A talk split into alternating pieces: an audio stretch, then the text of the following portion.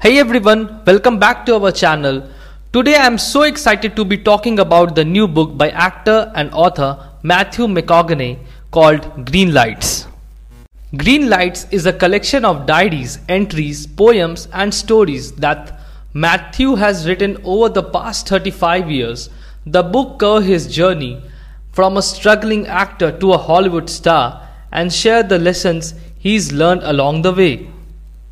Greenlights is a representation of his journey, his ups and downs, the failure and successes he has seen, and most importantly, the lessons he have learned along the way.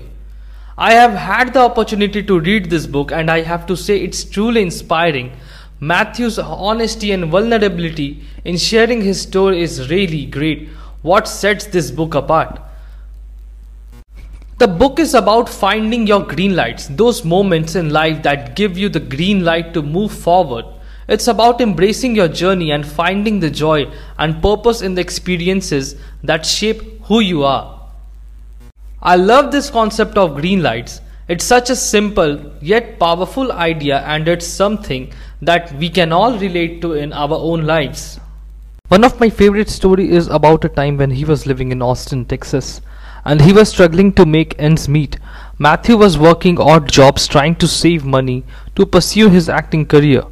One day he decided to take a road trip to visit his family in Longview, Texas. On the way, he had a realization that changed his life. Matthew realized that he was in control of his own journey and that if he wanted something bad enough, he had to work for it.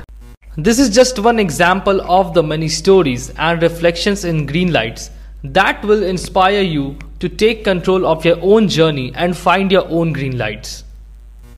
Thanks for listening to today's podcast. I hope you have been inspired to check out Greenlights by Matthew McConaughey. Let me know in the comments if you have read the book and what your thoughts are. Don't forget to like and subscribe for more book reviews and inspiration. See you in the next podcast.